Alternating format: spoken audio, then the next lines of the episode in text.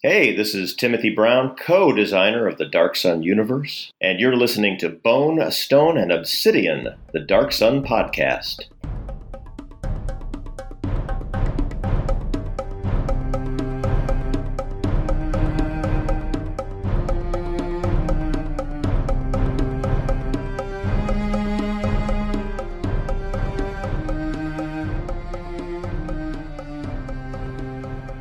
Welcome to Bone, Stone, and Obsidian, a Dark Sun podcast. I'm your host, Robert.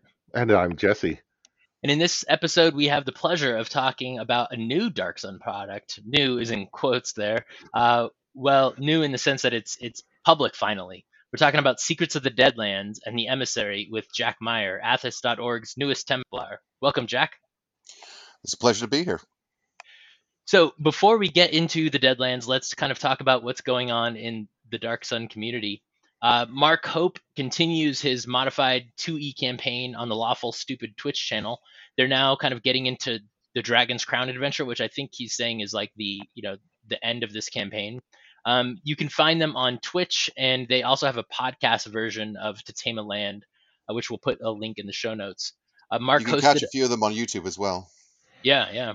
Um, Mark posted a bunch of his Dark Sun content on the Lawful Stupid blog. So if you like kind of the way they're running the game, you can check all that out. And most recently, he posted some changes he made to uh, to weapon grouping.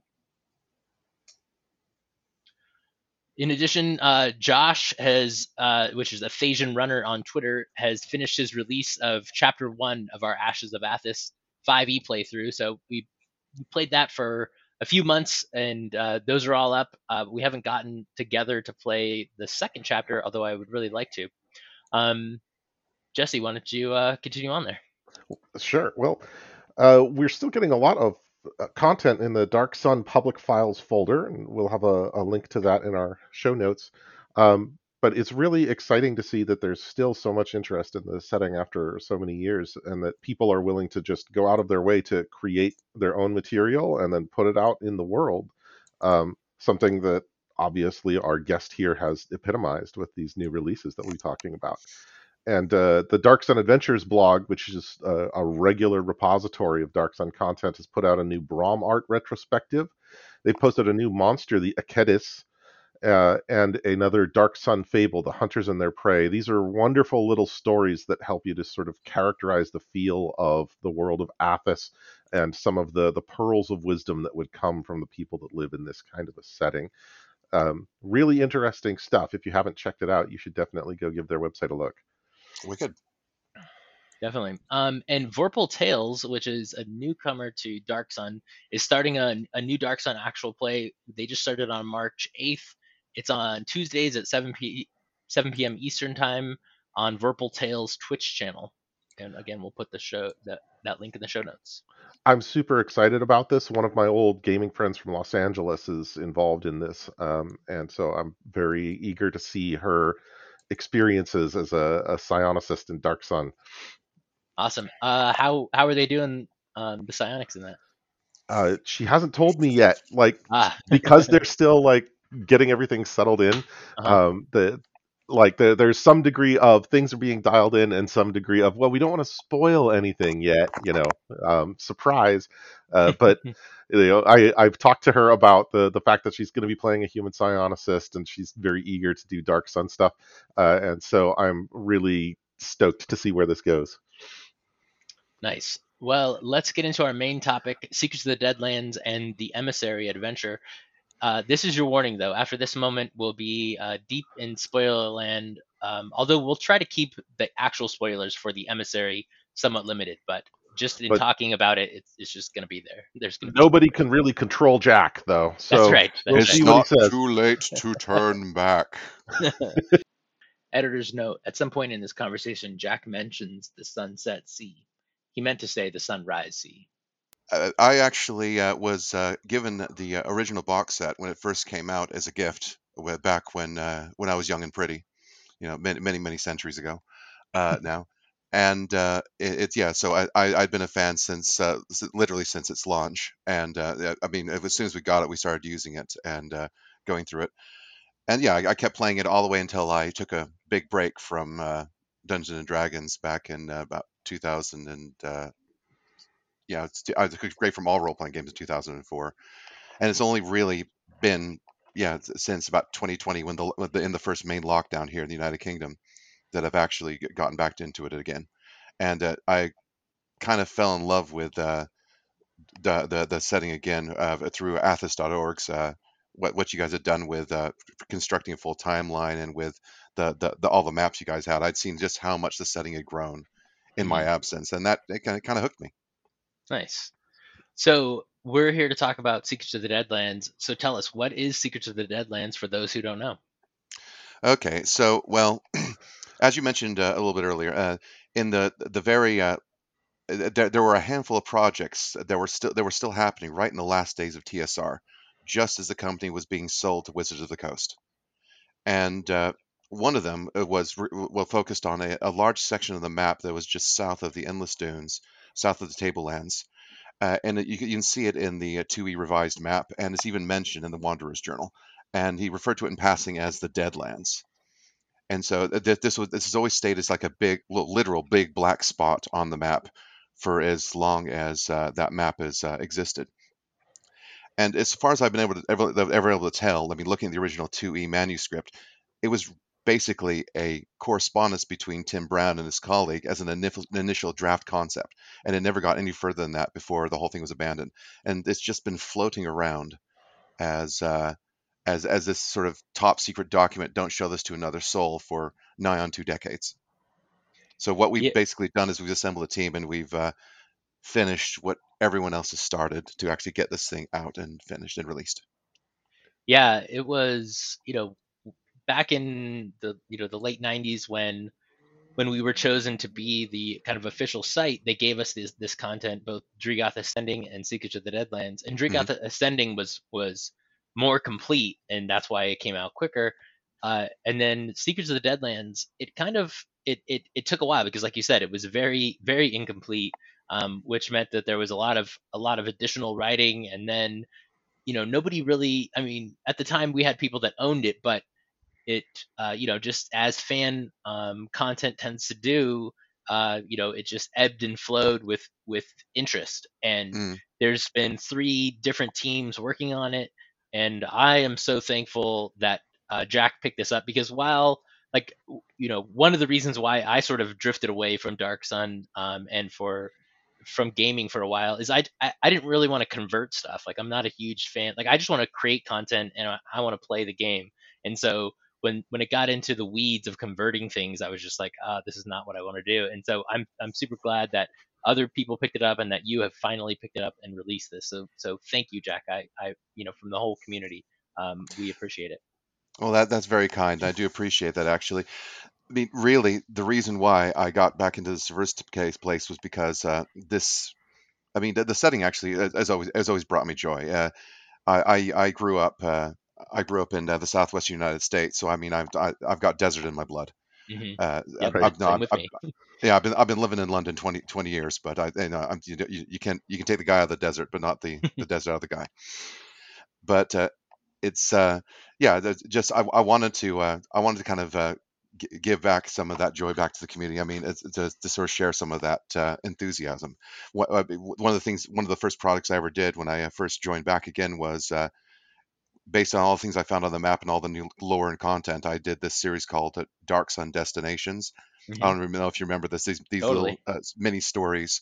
Mm-hmm. Uh, there was about 42 of them as a serial that was running on the Facebook Dark Sun group. Mm-hmm and uh, yeah, so that that uh, and that it's about that uh, wonder of exploration, which I think is an underrated aspect of the setting. Uh, you don't really get that uh, that that quite that same drama in most in most other of the of the uh, Dungeons and Dragons settings, to my knowledge. I mean, you might see it in some other role playing games, but you but it's almost completely non-existent in most of uh, Dungeons and Dragons, except for maybe Spelljammer. Yeah, definitely. I, you know, and I definitely remember those destinations and thinking about that, you know, I know a lot of people are not on Facebook, you know, for various reasons. We should really grab those out of the Facebook group. Uh, I don't know if you have collated those anywhere, but we really should grab those and maybe just like make a, a you know, a simple product out of it. You could do a release, yeah, just of Yeah. all those different destinations. Totally. It's it's it's a fun idea. Uh, I have all the original write-ups. I, I wrote it up on my own machine before I ever posted it, so I actually Mhm. have all the originals and all the uh, on all the uh, crazy Photoshop I did. Uh, Nice. so- yeah. Now that you've taken uh, Secrets of the Deadlands across the finish line, you uh, have all the skills and and manpower, ha ha ha, necessary to do another project, right? This should be easy. Uh, No problem. But as it happens, while while you while you're on that subject, uh, we actually do have quite a few things in the pipeline Yep. on this. Uh, so fa- the secrets was only was only meant and the emissary were only meant to be the first two of uh, basically four books. So we have Terrors of the Deadlands, which gives the, the bestiary. We have Secrets of the Deadlands, which gives the history and setting. We have Faces of the Deadlands, which is coming soon, which is uh, has a, this is a description of, of not only all the NPCs, but it's actually their stories. So it's it's actually filling in the the uh, the additional lore and details, and actually kind of giving a more you can almost say human face and culture to the Deadlands. Uh, so that that's the that's the book we're currently finishing right now. It's nearly over the finish line. So so close. And and how many how many NPCs are in that book? Uh, 241, I believe. I I I, I, I kind of lost count around 240. but yeah, no. Th- Yeah. th- th- seriously, these four books together, if this were released as a printed product, it would be a large box set, like one of those Yeah. heavy ones. Well, Yeah. It's come a long way since Rogues Gallery. yeah, and Seriously, when yeah. you when I've been hearing the you know I've been in the Discord kind of watching people talk about the f- different faces, uh, characters, and you know when I heard that there were you know over 240 uh, NPCs and they're all you know super detailed. They're all third edition NPCs too, so you know they are they have lots of lots of crunch in there, um, which is amazing that your team has been able to to do that with so many different NPCs. I think I think that was probably one of the reasons you know, scope creep is why things have been delayed so long on this project is because Yes. um, so much of that has happened. But it's you know really fantastic that you have gathered such a great group. And going back to Jack, uh, you know, having you know having another idea for for project like that's what happens. You you know you you show that you can do something, and then all of a sudden everyone's like, well, hey, let's do this and let's do this. And so uh, that's great. You know, don't get overwhelmed. Um, just do what you want to do, and don't feel bad if at any point you you got to be like, hey, I need to I need to step back. You know, because it can it can get overwhelming. That's it's uh, it's uh, the uh, the fundamentals of project management, and, Yep. and and and I think that's what it is. Is that uh, Mhm. I mean when I first when I first got my hands on uh, like the uh, the second uh, the second edition manuscript, it's like okay, this is no problem. I can convert this. So I, I thought I'd do this on my own. I, I give it a nice second second edition uh, you know formatting set, you know complete with those red headers, and uh, I added some some stock some images I found online. It's like no problem. But then as I started digging deeper into it, and I realized, oh wait a second, uh, we for legal reasons we can't do this in second edition. Mhm. We have to Mhm. do this in third edition. Mhm. And then suddenly I realized this is not a small project. This is actually a mammoth project. It's like Yes. the, the more I scratched the surface, the uh, the, the the deeper the hole went. And Mhm. so it, it, the, the only way to do this was to i mean you can there, there's no way s- s- one of the problems you have with some of these bigger projects is there's no way one person can do it you have to set up a system to where you actually get enough people together to where if one person can step away the whole thing doesn't come to a grinding halt Mhm. uh, so you, you you you need to you need to come up with a way that there's there's no bottlenecks and so that way people because volunteers let's face it there's only so much finite energy a volunteer is going to have Mhm. and that energy will fade. Uh, so there needs to be something that they get back from their from what they're doing. They need to feel like their contribution means something. And uh, and I think I think maybe that's what it is. Is that uh, people who actually work that way or think that way with teams are kind of in short supply. You know, in uh, in in the field of like RPG development. I mean, there there there there aren't enough of them. Maybe that's the problem. hmm Yeah, yeah. Project management and how to do that. uh, You know, a lot of people in the industry, you know, do it because they love it, and so they want to write it or they want to do whatever. Mm. They want to do individual parts, and so yeah, you, you definitely need that project management aspect. So speaking of which, how did you do it? How did you organize these people, and and who who's on your team? Go ahead and give us some shout outs of, of who's on the team. Well, I'm gonna I'm gonna pull up I'm gonna have to pull up my list here. So uh, we, we the, the the team the team has gone has gone off and on. Uh, I mean, cur- currently we're sitting about uh, 36 strong. Nice. Uh, but uh, but the, the, but that doesn't include uh, about another half dozen who've uh, uh, come and gone uh, by the wayside. Mhm. And what and what it is is uh, yeah, it's I mean the, they're uh, it, it, it, the the important thing is when you actually talk to people, you try and sort of get a beat as to kind of where their skills lie and where their energy lies. I Mhm. work in teaching. I'm an educator. My that's my day job. So my day job is figuring out where I can put somebody, how to sort of uh, how to sort of handle and manage somebody so that they can stay happy doing what they're doing, while while we while what we need to get get get done gets done. So I guess it's a it's a cousin field to uh, project management, and it's been an interesting cast because we have we have some. Uh, some faces here who were actually working on the original third, the original. Uh, fir- they're working in the one of the first two teams, such as uh, or uh, Grey Orm, uh, Mhm. are, are two examples of people who actually were working on some one of the older teams. Mhm. Uh, but then that, uh, we also have uh, uh, some uh, some newer guys. Uh, the DM's Revenge, Cecil, uh, is uh, actually. Uh, I mean, he, he's he, he was not part of one of the older teams, but he's uh, he, he's he's been uh, uh, kind of he's effectively become my my head of quality control. Mhm. But then we also have like uh, we also have people like uh, what's what's uh, what's his name uh, Uh, I'm, I'm, I'm I'm looking at the, I'm suddenly mind blanking on uh, on names here as such, but Dark Interloper, but we, he's also Mhm. known as Anthony Morse, Mhm. and uh, he's uh, he's been uh, like uh, uh, he, he's uh, I've never met anybody who knows as much about like fan Fanon and uh, and lore that, that, that and an unofficial lore that's been written by other people Nice. and uh, is, is like a walking encyclopedia. And I mean, but it's individuals like that, or just even just like uh, Grimoire, the uh, Sebastian. He's uh, Mhm. uh, yeah, I mean, it's uh, like it, it, it, it's his charm offensive is probably the reason why you and I have a dialogue at all, and, and Nice. it's, it's it's a- it's a reason why we even had the political thought that allowed this whole project to happen. Mhm. A- And and uh, I mean, the list goes on. I mean, like. Uh, I, I could spend the entire podcast just talking about uh, each of these individuals. I mean, and it's interesting because they've been scattered all over the planet. Mhm. So I mean, we we got uh, so at any given time in the uh, Discord, like literally 24 hours a day, someone's there. Right. So, so like uh, so when I go to bed, the Americans will keep going. Mhm. Uh, when uh, when when the Americans go to bed, the Australians will keep going. When the Australians go to bed, the Europeans kick in, and and so on and so on and so on. That's awesome. That's fantastic. Uh, and and of course, the, part of the difficulty of this whole project is that while you're converting everything to third edition, you're s- sharply limited in the resources that you can use. Things that Athas SRD baby, I hate it. SRD. Yeah, so you've got to make 241 characters for faces, and they have to feel distinct when you have a limited palette. It's sort of like you know being an artist and being told, okay, you have to paint everything in shades of blue, but they all have to be different people and look interesting. Well, fortunately, Adam Sislak, uh, uh, you know, the DM's revenge. He's uh, he's Yves Klein when it comes to dealing with blue, so I'm not worried. Fantastic. Uh, so, why don't you tell us yeah. about the the associated project, the emissary?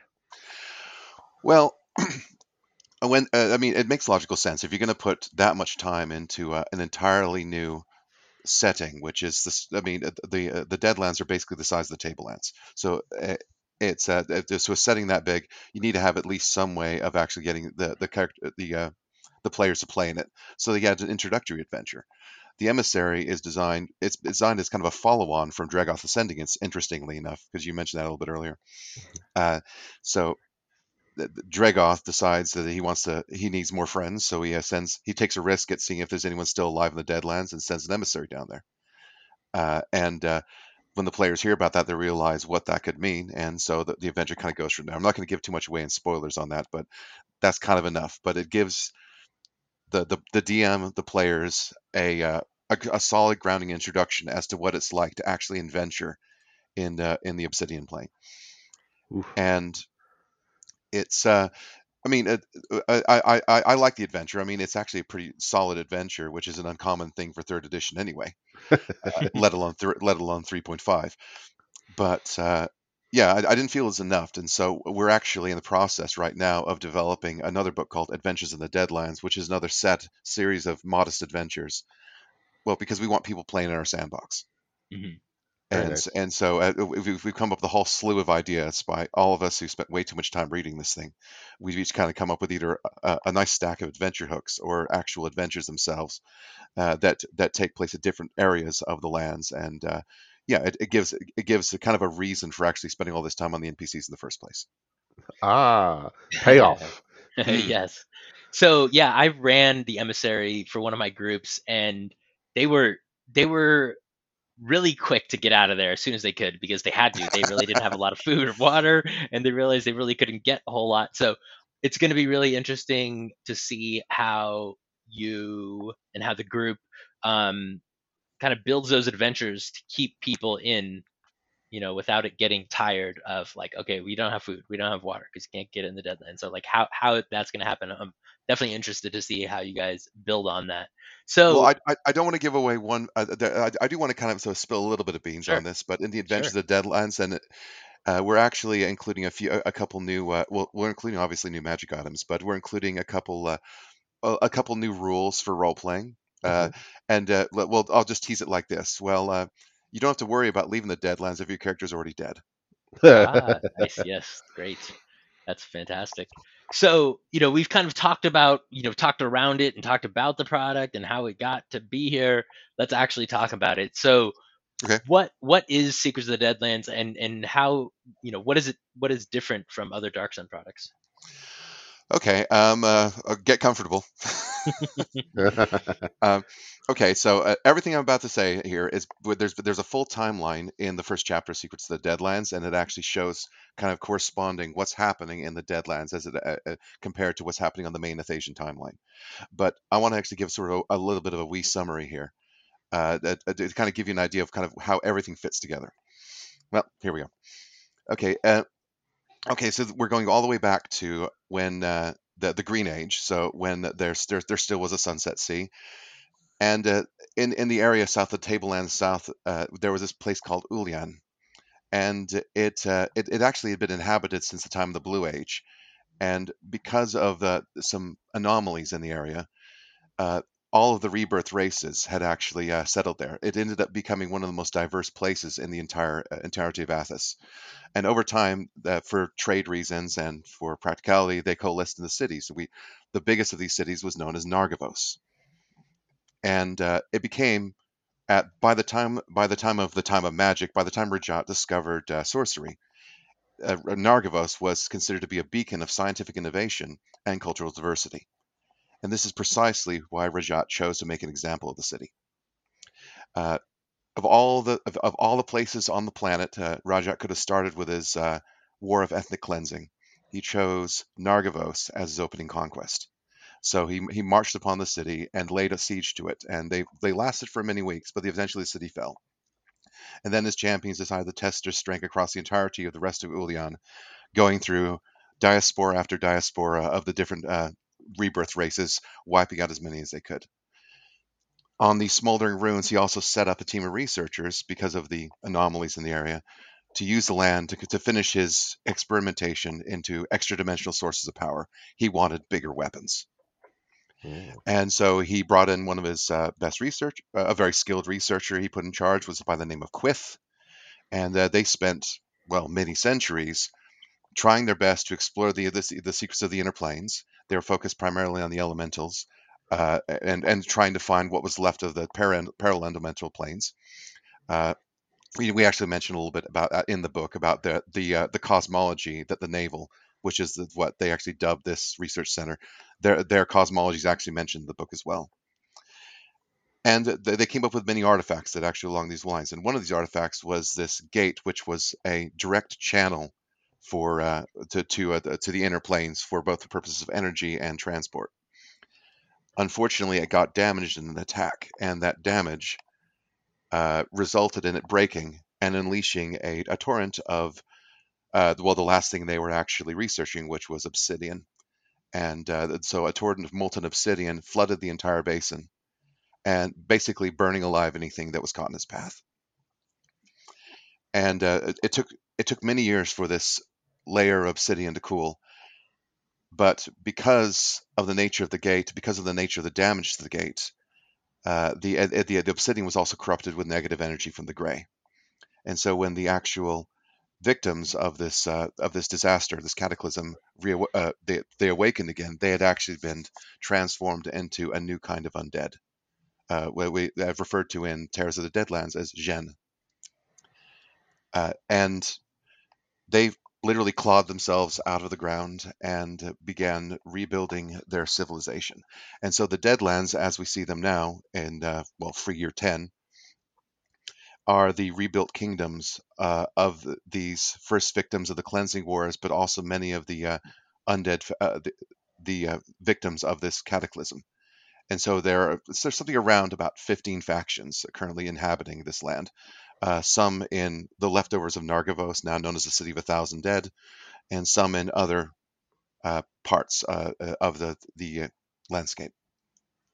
That's fascinating. So it's giant black endless obsidian plains that are totally inha- uninhabitable but now filled with these ancient undead that have a wide range of very esoteric motivations that's Oh going to yes, be a lot for dark sun pcs to take in like these people are doing stuff that's stemming from research from thousands and thousands of years ago and because they're no longer shackled by the needs for food and water and, and all of the things the resources that go along with that the the kinds of research projects that they do and the motivations that they have are going to be pretty inscrutable to your your typical mule wandering across the desert going hmm my water skin's only half full now. So so how do pcs like interact with this when they get interjected into the the deadlands? What are the what what are they going to do to survive and and what sort of shenanigans do you see them getting up to Well, yeah, and, and you got a point. It is interesting. I mean, the short answer is most PDCs below the below 13th level or below 13th or even 9th level wouldn't survive Hmm. unless they're seasoned at dealing with dead zones, unless they uh, unless they're already prepared for how to deal with a language barrier, unless they've uh, unless they've had ex- experience dealing with particularly powerful, in some cases, epic level undead. And so it and so it, it's you could almost look at this entire setting as like a death trap for murder hobos. nice. uh, it, it's it, it, it's the, the the only way around like the dead thrones for example the only way around like some of the most powerful factions is diplomacy Mhm. uh, or or to actually kind of sort of work within the system many of these uh, ma- many of these the main leading cast of this uh, setting are actually uh, they're quite tough nuts they uh, let's put it this way the dragon doesn't come down here can- we'll, we'll just kind of leave it at that Nice. but in terms of looking how the in terms of how the uh, the the characters would deal with this, uh, yeah, it's, uh, that, that's one of the reasons why we wanted all these adventures because because of all of these esoteric uh, motivations. But th- that's one of the important things about the setting. I didn't want it to be like endless legions of the undead that only just want to eat people. I wanted them to actually have personalities, motivations, and drives. I wanted them to actually have ways. Even the most monstrous of these characters actually has a spark of humanity uh, so that, that you can actually communicate with them. You can actually interact with them, which makes it which makes it so much more worthwhile actually having such an NPC. That you, it's like a, it's it's not it's not a matter of it's not how many strikes it take to kill this thing. It's uh well what does this what does this being actually want? And right then and that, that becomes a source of an adventure. And and the, their wants are things that are more than just well they want a regular source of water. Well they want metal weapons things like that. Instead it's they want closure on some relationship that happened 10,000 years ago. They want knowledge about this magical device that was buried in the obsidian back when the disaster happened. Yeah. And some of those adventure hooks become quite fascinating because uh, I mean I did kind of, give away one of the ones for Adventure the Deadlands. There is an, an enclave of orcs on the uh, on the eastern cliffs. And uh, during just before the actual cleanse the, the cleansing army happened upon them they sent their entire they sent all of their women and children and uh, the, their, their elderly they they evacuated them to Selleck wow. And uh, so the, the, the, this this entire community i mean and while you, while at first they seem like horrendous monsters the one thing they most want to know is what happened to their children. Mhm. So yeah, you get to take these these characters that died in prehistory and humanize them and, Yeah. and give them a lens into how the world has changed. Yeah, and it, it just makes for such a, so much more compelling. Uh, in many ways, that's probably what one of the biggest differences between what I've done, well, what we've done with this with these books, and what I've seen a lot in uh, well, and, in all but some of the most earliest, uh, some of the earliest uh, like stories and adventures, is that uh, you, you you do want to actually have that relatability. You want to actually have that access to the characters. I mean, even even if these characters are villains, uh, Mhm. it's, it's it makes them so much more interesting, compelling if it's not just straightforward saying, okay, this character is chaotic evil. Right. You know, so uh, they have they have complex motivations. Oh yes, Now, you mentioned before the Deadlands are about the size of the tablelands, so that's a lot of space to cover, especially if there's nothing to eat or drink while you're trying to cross it. Yep. Uh, and you just mentioned uh, orcs. Are there other pre uh, cleansing wars types that are still lurking around in the corners of the Deadlands, pixies and gnomes and things like that? that's where that, that that's it's an interesting thing. It's like in the original two e book, there was only uh, there was only like a little bit of gnomes and a little bit of pixies mentioned in Smallhome, but then somewhere along the way, one of the previous dev, dev teams they brought in uh, orcs, they brought in trolls, they brought in ogres, uh, they brought in uh, lizard lizard folk, Mhm. uh, and and so and uh, so we started seeing uh, and and yeah, so we, so we, we started oh and also goblins. So we started seeing a whole range Mm. of, uh, of of of races that really do harken back to I mean and, and do sort of call into question just how much was like the Green Age uh, Athas like other settings. Uh, I mean, we, we decided to kind of subvert that. I mean, one of the joys of our, uh, of Dark Sun is that uh, all of the races, the traditional Tolkien-esque races, are subverted. Uh, so we, we've actually that when, when you actually do encounter the orcs, when you do encounter the goblins, they're not what you'd expect from other settings. Right. A- And I mean, not maybe maybe not necessarily visually, but more just in terms of how they are.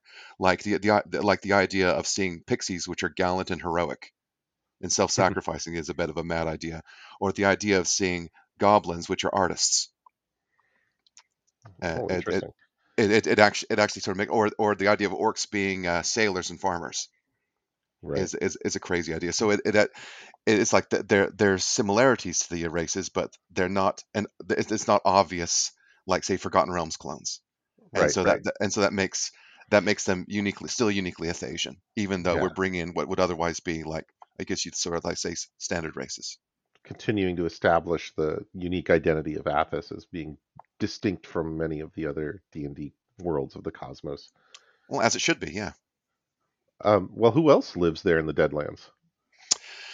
Well, uh, as I mentioned, you got uh, well, something in the range of 15 factions, uh, and then this is just humanoid undead. If you go for a bit further south, you get to uh, the uh, what we call the bug dead, Oh, and yet, and so you actually, do, yes, you, you, that, that there was a lot of insects down there, but also a uh, arthropod race uh, called the sags, the sag stagzagoth. It's, it's a bit tricky to say. it's easier to write. It is much easier to write than it is to say, and uh, yeah, so uh, it, it's it's still uncertain as to whether they're crustacean or whether they're spider related or whether they're uh, they're insect related. Uh, but uh, what is what is known is uh, they're actually a race that uh, that existed uh, coexisted uh, going all the way back to the the era of the Zixil. So like we're talking Blue Age, Mhm. and uh, their their their homeland was ruined by the same obsidian flow that actually wiped out the de- uh, the Deadlands, and uh, they're very very upset about that. Uh, so they've spent the past millennia actually trying to exterminate all of the humanoid undead uh, north of the Horwall. And uh, th- this is pro- this is this is one of the reasons uh, that uh, the Deadlands have not really spent that much time trying to invade other other lands. They've been a bit busy. Yeah, they got their own drama. so speaking of which, what kind of what do Athasian, other Athasians kind of know about the Deadlands? Uh, it, well, uh, uh, uh, considering um, um, the majority of Athasians don't really read or write, uh, it, it- it- it's it's not going to be a whole lot. But uh, there are actually legends among uh, most of the ra- most of the major races and among most of the at least southern uh, tablelands uh, city states. There's there's and also definitely among the uh, the merchant houses. There's different legends and different stories about interactions with this black glass land. Most of them say it's a no-go zone, but every so often there's a, a story that gives a, a glimpse or a little glimmer of information as to that actually gives you a sort of a, an idea of the truth as to what's actually going on down there. Hmm. Okay, so most of the patients don't know much, um, which is probably as it should be because obviously your your typical PC is not going to come from there, Mm. and if you are going on an adventure there, like say the emissary, this is all brand new to you, and and like you were saying, it's it's not going to go well for murder hobos. PCs obviously have to think on their feet while they are Mm. there and figure out how they're going to survive. Um, Now you mentioned a, a, a bit earlier about the dead thrones. What are those? Well, uh, I, I I actually prefer to call them the uh, the Dead Lords, hmm but uh, the Dead Thrones are uh, well, we'll call them like the the four most populous humanoid uh, kingdoms in the Deadlands. There are many other smaller, minor powers surrounding, but uh, the, the, so if we say like in the, right in the sort of north central area above the Forbidden Mountains, you'll have Shadowmourne, Deshentu, Harcourt, and uh, the kingdoms of Gretch, all within this sort of clustered area just west of the city of Thousand Dead.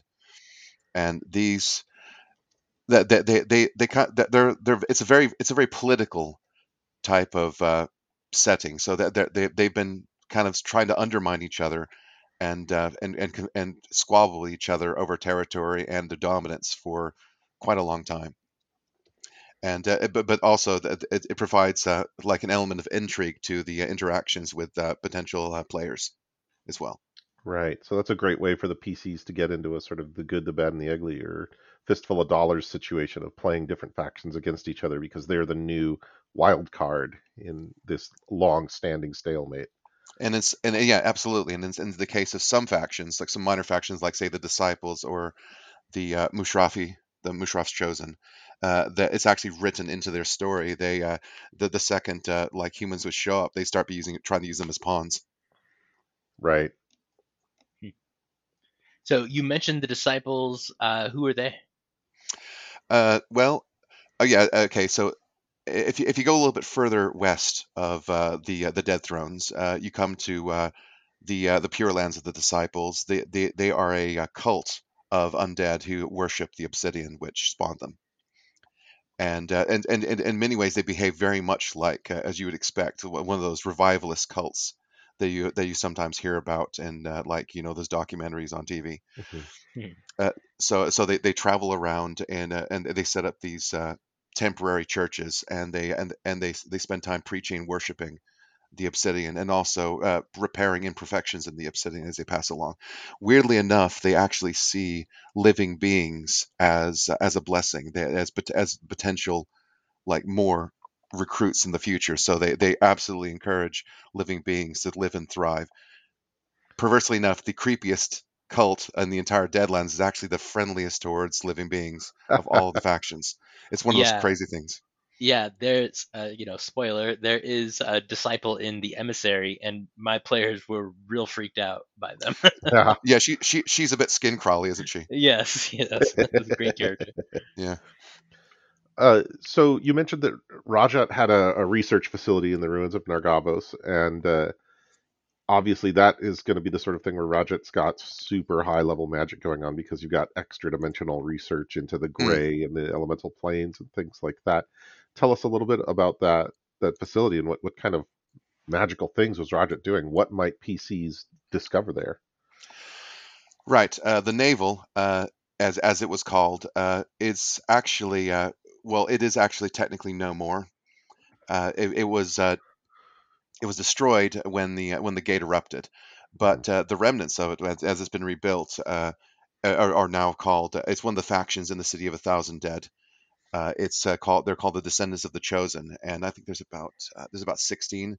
And most of these wizards are somewhere. Be- they're they're, com- they're either they're a combination of either wizards, clerics, or scions, or sometimes a multi-class of of, of, of those. And the the average level of these guys is about 24. Wow. Uh, so so yeah, so uh, so that there's there's quite a few very very powerful, and, and that's one of the interesting things about this setting. This is probably the largest concentration of epic characters I have ever seen in any book for third and a half edition. got a real reason to dust off your Dragon Kings book, huh? Yeah.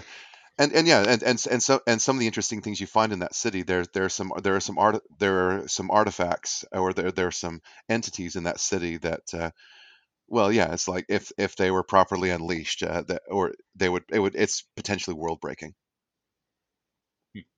Yikes. Um, so Rajaat had a, a bunch of trees of life for doing his magical research, um, and uh, we have a note here that there is a something called the seventh tree. Why don't you give us a, a little spoiler about that? Well, have you ever ridden the subway? Um, yeah, uh, well, the interesting thing is uh, that yeah, uh, he actually he did in fact create uh, several because because defiling requires uh, uh, plants. So he did create several trees of life. The last he created was he, he was expecting this to be used for the the heavy spells that would actually do the like working with uh, the uh, extended travel.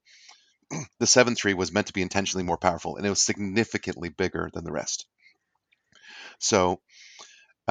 Uh, but one of the sort of side effects of this is that as time went on, it uh, it actually started adapting to defiling, and it also started gaining its own semblance of sentience. So when the actual gate broke, it was the seventh tree itself which closed the gate.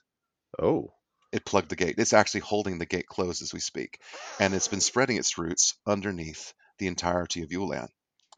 Uh, so it, it, it's been searching for it's been searching for sources of life, sources of positive energy to sustain it. But it's one of the few benevolent entities in the entire Deadlands. Normally, when I say yeah, nothing nothing can live in the Deadlands, it's more like nothing you'd ever want to meet is alive in the Deadlands. There are a few living creatures in the Deadlands, but they are even more terrifying than the undead. The exception, of course, is the Seventh Tree, and uh, you can. uh, It's it's so large, uh, PCs can walk through its roots as if they're big hollow tunnels. Oh wow! And and since it's got some semblance of of awareness, if you've got a druid who can speak to plants, for instance, that could be an, an amazing source of information. And and uh, as it's burrowing underneath the Deadlands, looking for sources of life, that could be a an interesting thing for druids and clerics to follow, seeking out you know this thing that has the ability to connect to other planes and is a massive font of positive magical power uh, that is hunting for well springs of life energy, the very things that Athas really needs to revitalize the world. And that's an interesting thought. Absolutely. One of the problems with the Deadlands is it's interesting you brought this up is magic in general. It is the, it is a giant dead zone for one thing. Right. Uh, so uh, unless you unless you're a gray caster, like you actually can tap into the gray, or unless you deal with uh, divine magic, elemental magic, you're or psionics, you're stuck.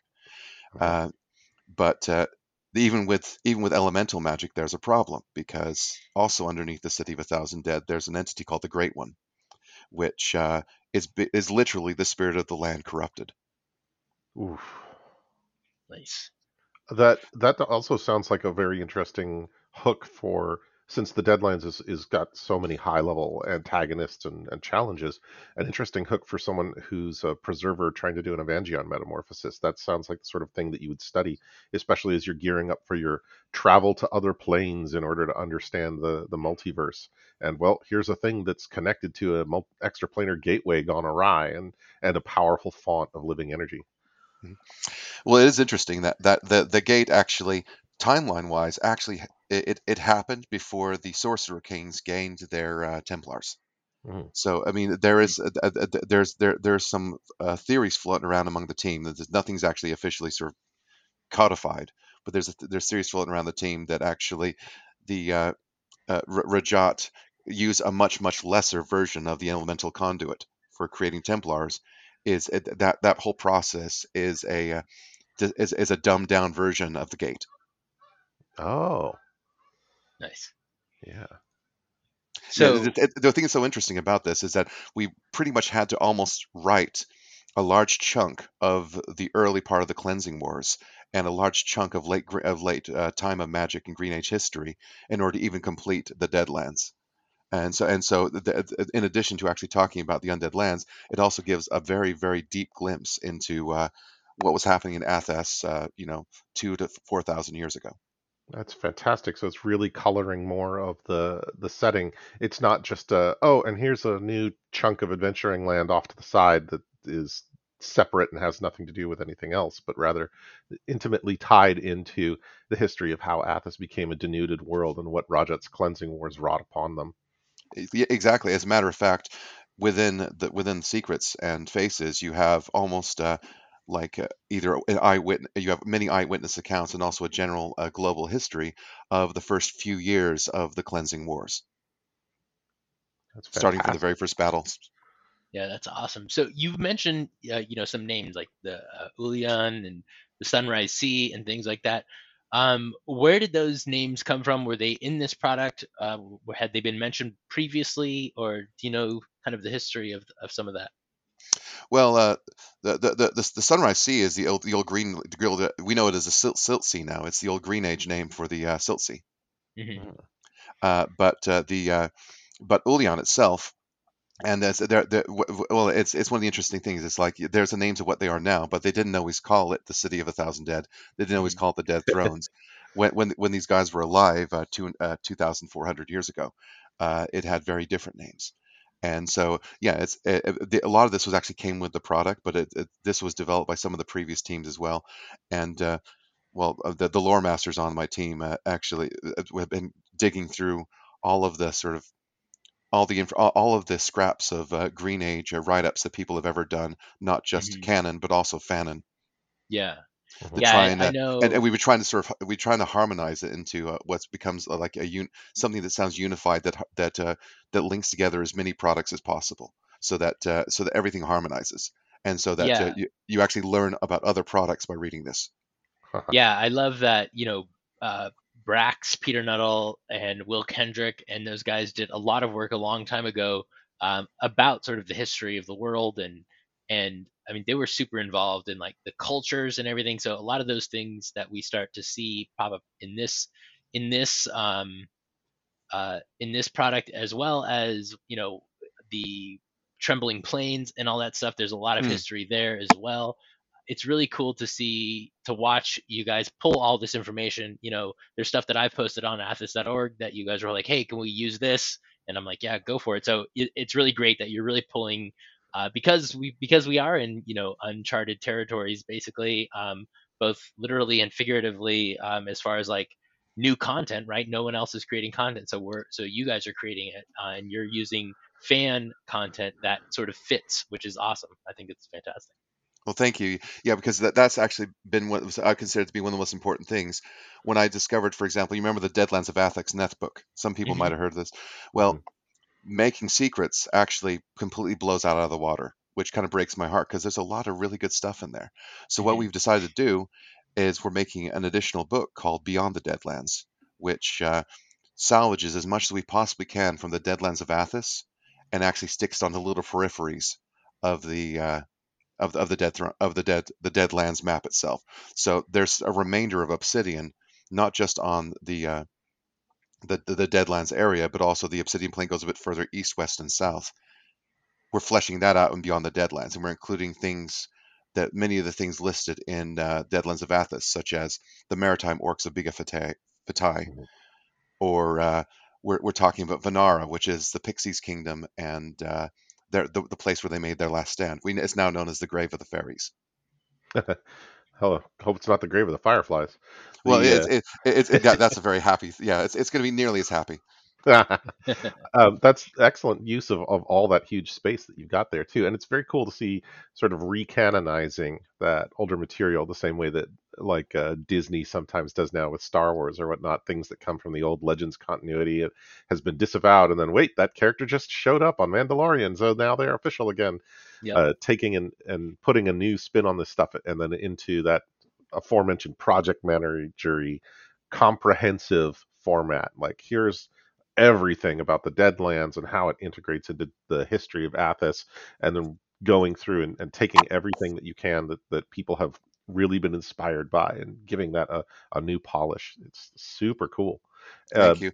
so you've got beyond the Deadlands. What other projects does the team have coming up that you're willing to talk about anyway? Well, I mean, I can talk about the ones which are definitely going ahead. Uh, Mhm. But uh, I mean, we're going to be having a meeting about it in a week or two. One thing I will say, and I'm just going to do this as a plug, but uh, we're absolutely always looking for uh, new hands, and uh, the the more people we have on the team, the more we're going to be capable of doing. And so, if, if if anyone is listening to this, I absolutely encourage you to contact me either through uh, athas.org's arena or through or through Facebook, and uh, and yeah, and, and say you'd like to contribute, and uh, we'll uh, we'll work in the team, and uh, with, the, with the more manpower we have in play, the more we can uh, yeah the, the more we can achieve. Currently, uh, yeah, so we're, we're we're we're just focusing primarily on finishing these main books with the Deadlands first. We are you mentioned the Trembling Plains, that's next on the menu uh, after that. but uh, but it's it's more of a case of uh, that uh, I'm going to actually put it to the team because you you mentioned about get doing what you want and get doing what makes people happy. Mhm. Uh, if you- if you want the team to have ownership of a project, then you want them to choose the project. And so uh, and so and what I will try, I'm going to find out kind of where everyone's heading and I'm getting I'm going to get in front.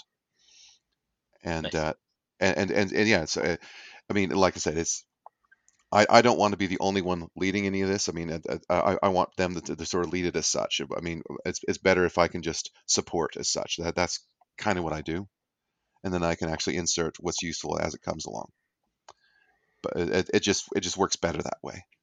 But uh, you know, like I said, n- not everyone has that initiative. Not everyone has the ability to work with others. I mean, in many ways, there are some people they just do their thing on their own, and like what between Mhm. two and twenty years later, they have a finished book yeah. no disrespect, and some of those books are wonderful, but uh, that that that kind of individual, uh, they're not going to benefit from a TV environment because they don't know how to work with them. But if they have that kernel of being able to work with others, then uh, we can, we can find a way to pair them with people that uh, can actually help their dream get done a lot faster. one of the really interesting to me elements of that is that as we've moved into this digital distribution age hmm. with things platforms like DM's Guild, Dark Sun might not be an open content source today for Dungeons and Dragons, but someday it will be. And being able to work on teams on projects like this and bring them across a finish line in a timely fashion and be consistent and interesting and have good art and layout uh, that's the way that you get these sorts of new products noticed Mhm. and that's the way that you get yourself noticed if you want to get into the industry and start working on bigger things so this is a great opportunity for people who are interested in pursuing some level of a, a career in in designing games and making new supplements is jump in on one of these teams and and help get these projects uh, out the door and people will take notice of that and it gives you the experience that you need to start moving on to even more professional projects later and i would imagine that once the dark sun setting becomes open for development on dm's guild that we're going to see you and a lot of other people having something to say about what shape those products are going to take Definitely. well, uh, we- come come join my team and we'll uh, we'll get you hired. for sure. Yeah, one of the things that we had kind of talked about was, you know, at, at some point, hopefully, they will be Dark Sun will be on the DM's Guild, and so instead of rolling all of, uh, you know, there's so many ideas that the team had, um, especially with Beyond Adventures or what is it, uh, Beyond the Deadlands or Adventures Yep. in the Deadlands. Yep. Um, I, I was like, let's let's hold off on that because instead of making like a super huge project, we just wanted to put out what was sort of the core of the project, or you know, even though it's not necessarily the core, but what has become the core of the project. Um, put that out, you know, under under uh, Athas.org as um, you know as re- as we had agreed to a long time ago with Wizards. Um, and then anything beyond that, you know, once once it does go on the DM's Guild, you know, that stuff can be put up there for sale later if people if people want to do that. So we wanted to make sure that uh, that we respected the, the the writers' creativity and their own kind of their own content as well. Yeah, and uh, it's been an interesting and difficult line to walk because Mhm. one of the reasons why we've been able to do what we've been doing is we, as I've made it clear very early on, right from the beginning, that this is strictly voluntary, Mhm. and uh, that's uh, I mean, especially when working with visual designers like the the the the the, the, gra- the map people, the graphics people, the artists. Uh, they've actually expressly said that they don't want to work on anything that's potentially paid. Mhm. which Interesting. which I yeah, and I under I, I guess I can kind of understand, but it, it's it but it puts you in an interest interesting dilemma if you're going to transform the projects from being a uh, from being like a, a, a fan labor of love to uh, something which actually then becomes uh, like you know actually earns royalties or earns uh, some sort of uh, money back. Mhm. That uh, yeah, so it, it becomes a, it, be- you, you might you also you almost risk losing a portion of the team. Yeah, for sure. So, um, we've kind of talked a little bit about the emissary. Um, one of the really things, one of the things that I really liked, um, is sort of the way the emissary starts. Uh, one of the things that really drew my uh, my players into that um, was how the emissary starts. How, how does it start, Jack? Oh man, you're gonna have to make me look up the adventure, aren't you? Uh, Well, well, I'll, I'll, I'll tell you then. So the the way I did it in in my game, um, which I don't think was the direct way that was in the in the um, in the adventure, was uh, I had my characters that like they were super involved in Tyr, and so Tithian was still in Tyr, and so Tithian brought them into the golden um, uh, the golden city and you know the throne room, and not only was he there, but these two other characters were there.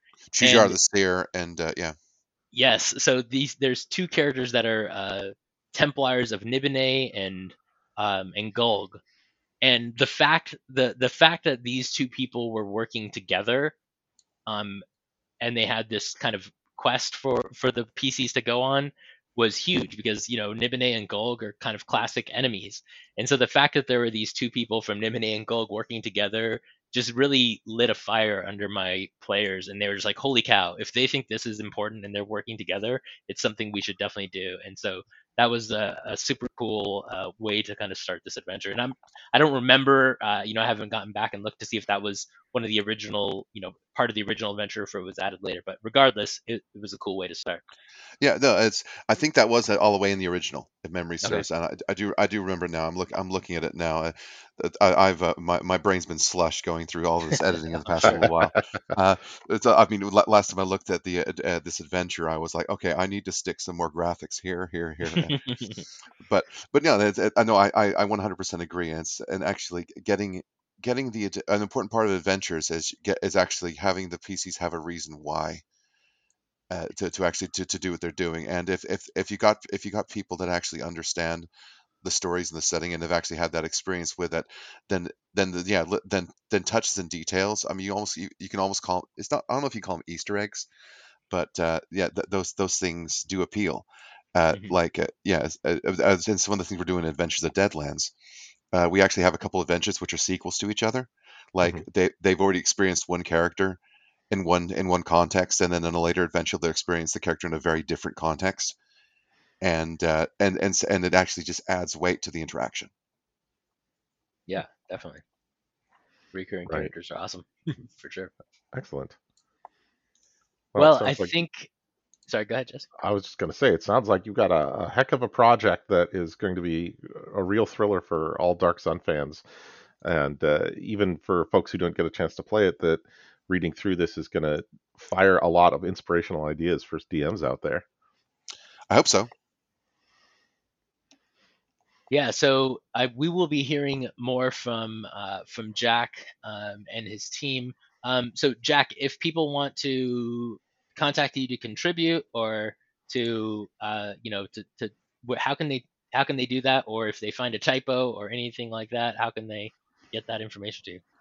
okay so if you do find any errors or typos please keep it to yourself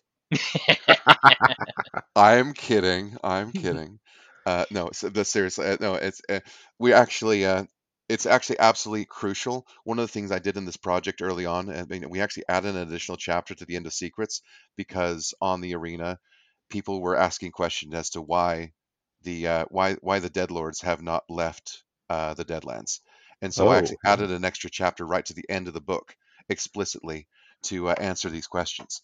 Uh, yeah but actually that that feedback from the audience is absolutely crucial to making a quality product and uh, and so i absolutely encourage you to contact myself or any member of the team uh, you can find me on arena uh, uh, the uh, athas for athas.org forum or you can find me uh, in the, the, the the the Facebook Dark Sun groups.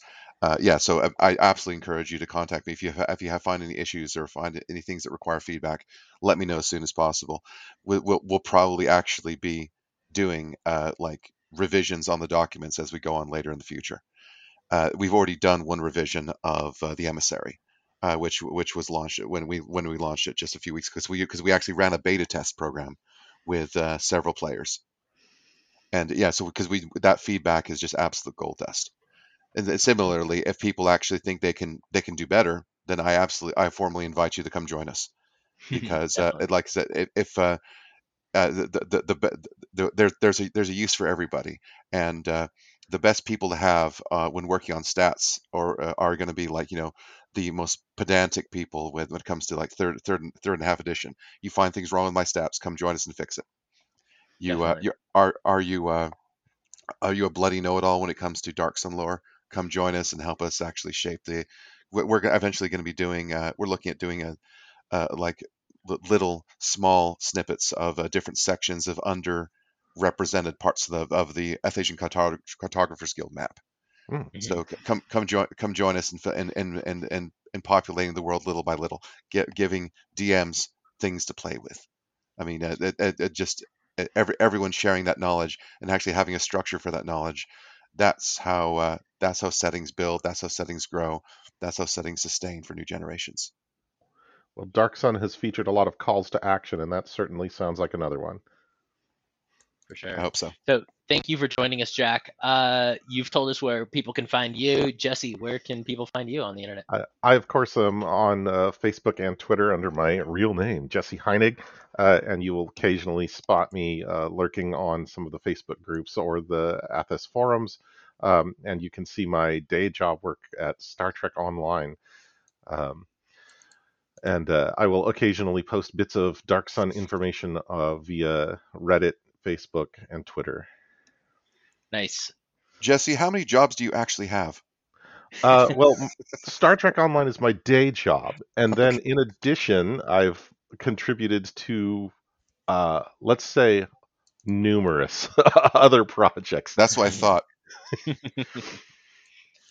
Nice. And I'm Robert Adducci. You can find me on Twitter at Radu76. You can also find me on the Arena forums. You can email me at radu at athas.org. I'm on the Facebook groups. And um, I just started a new job uh, with 2C Gaming. 2C Gaming does uh, mostly 5th edition content right now, although we're, we're reaching out into other stuff as well. Um, they're best known for their Epic Legacy series, which is levels 21 to 30 in 5th edition. And I just got to tell you, reading through all that content, I'm like, this just screams Dark Sun. And so um, I've also got a Patreon, which I've I've kind of converted from um, from just kind of doing pro GM stuff to to more Dark Sun centric. And so I think I'll probably be converting, um, creating some Dark Sun high level content uh, based on the Epic Legacy stuff here in the near future. Interesting. Very tasty. Congrats on the new gig. Thanks. Yeah, it's been awesome. So I think that is going to wrap it up. Wrap it up for us today as we adventure into the Deadlands. Go ahead and p- go to athas.org and pick up the Emissary and Secrets of the Deadlands now, and then hopefully in the not too near future uh, or far future, there will be Faces of the Deadlands too. So thanks, uh, thanks Jack for for joining us. You've been Thank a you for wonderful having me. And to, to all of our listeners, make sure to, to leave some notes for Jack about the things that you love about these products once you get a chance to read them. Definitely. Yeah, All right, only send me good news. That's what your All right. assistant producer's for, right? So that you only hear the good news. there you go. All right, everybody. Have a good night. Good night. all. Cheers. Bye.